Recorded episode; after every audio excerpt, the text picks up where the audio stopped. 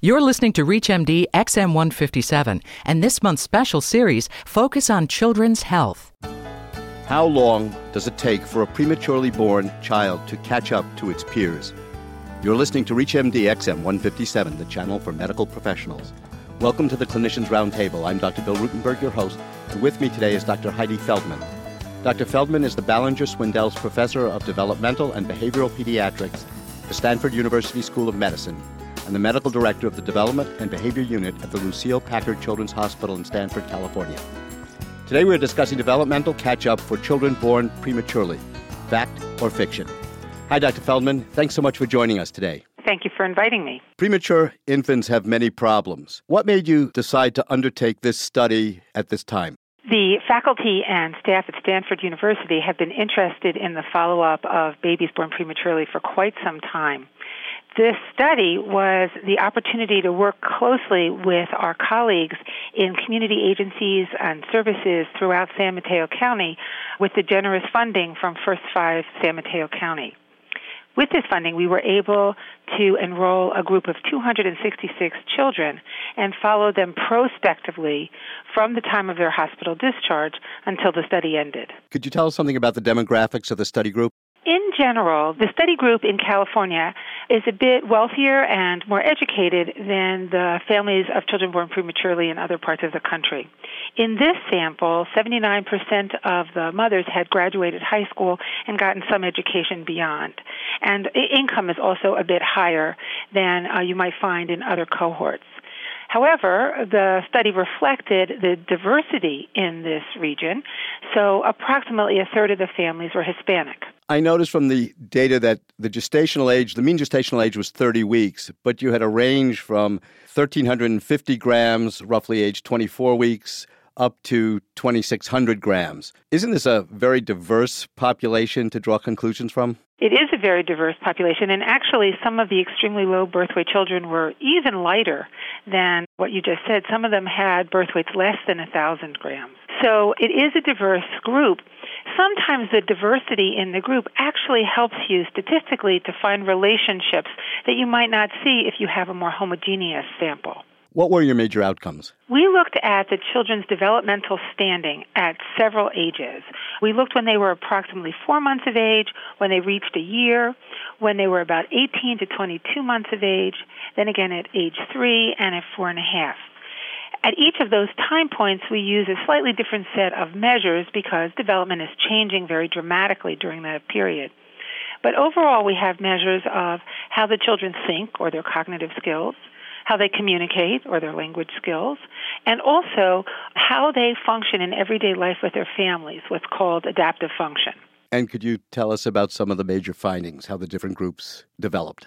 We were particularly interested in this study in how many children reached the normal range for their age in development.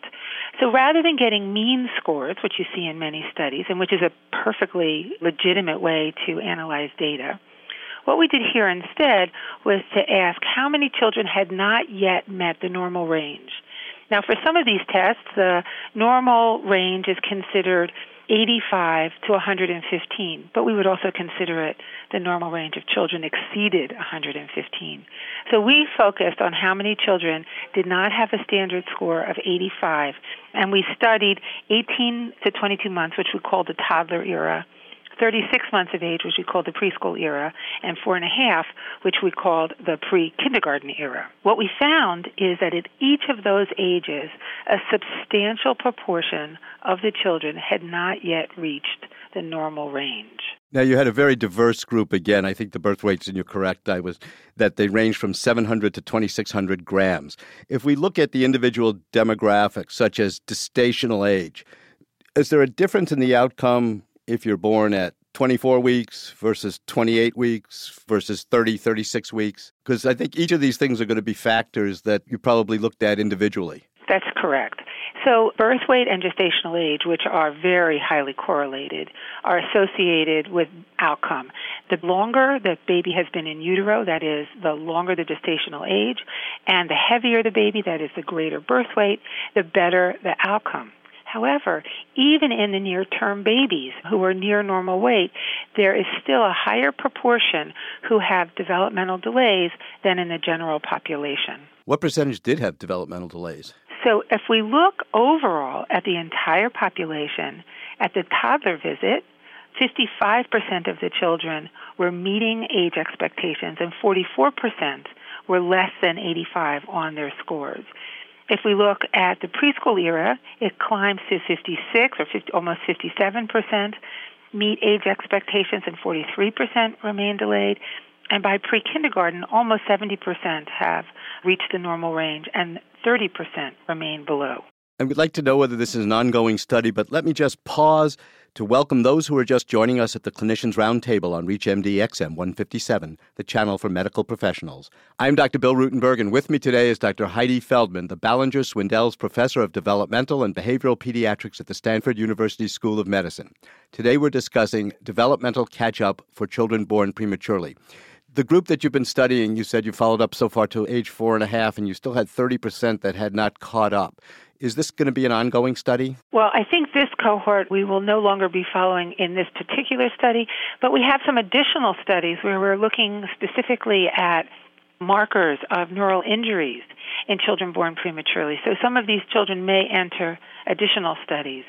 And we're also beginning to think about how we might intervene effectively with children while they're preschoolers so that we might be able to improve these outcomes.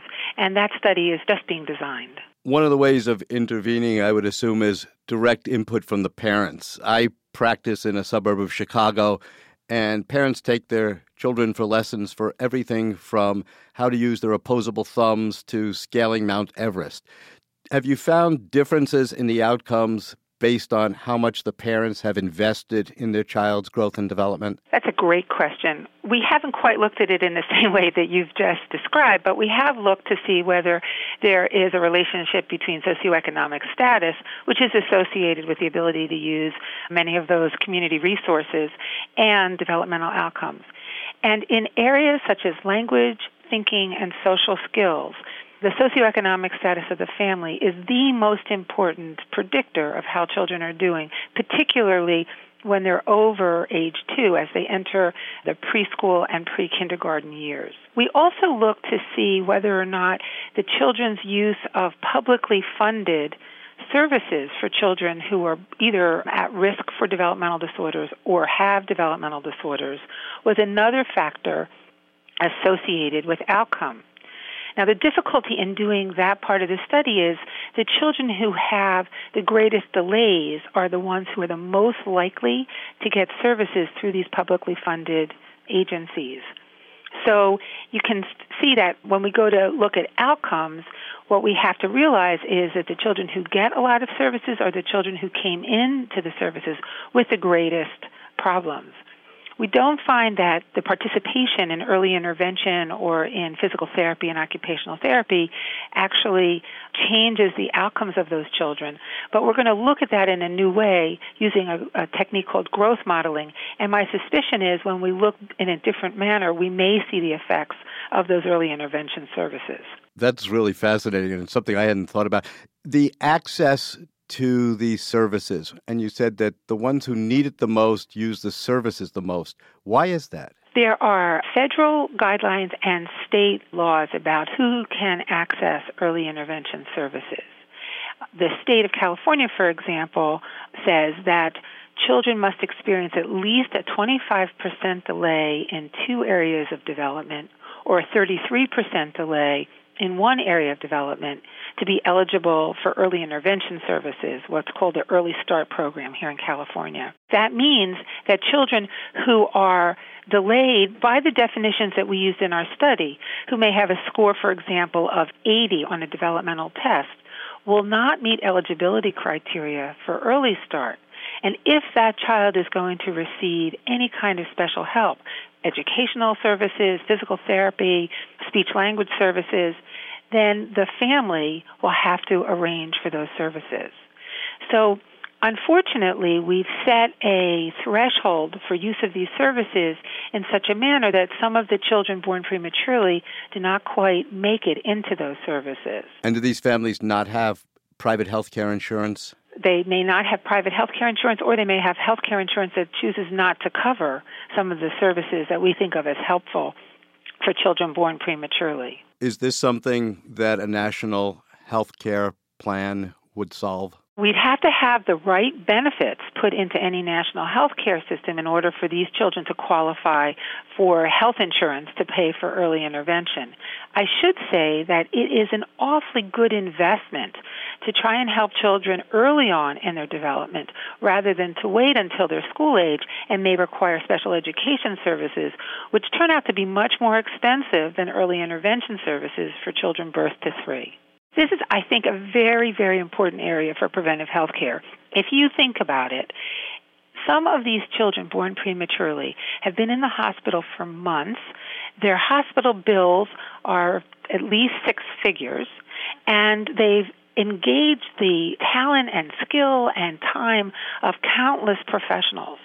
So we've done so much, we've invested so much to bring them to the point of a hospital discharge it seems to me so sad that we don't invest even a fraction of that to make sure that once they're out of the hospital, they have the benefits of ideal environments and thoughtful therapeutic and educational supports in order to meet the highest level of function that they possibly can.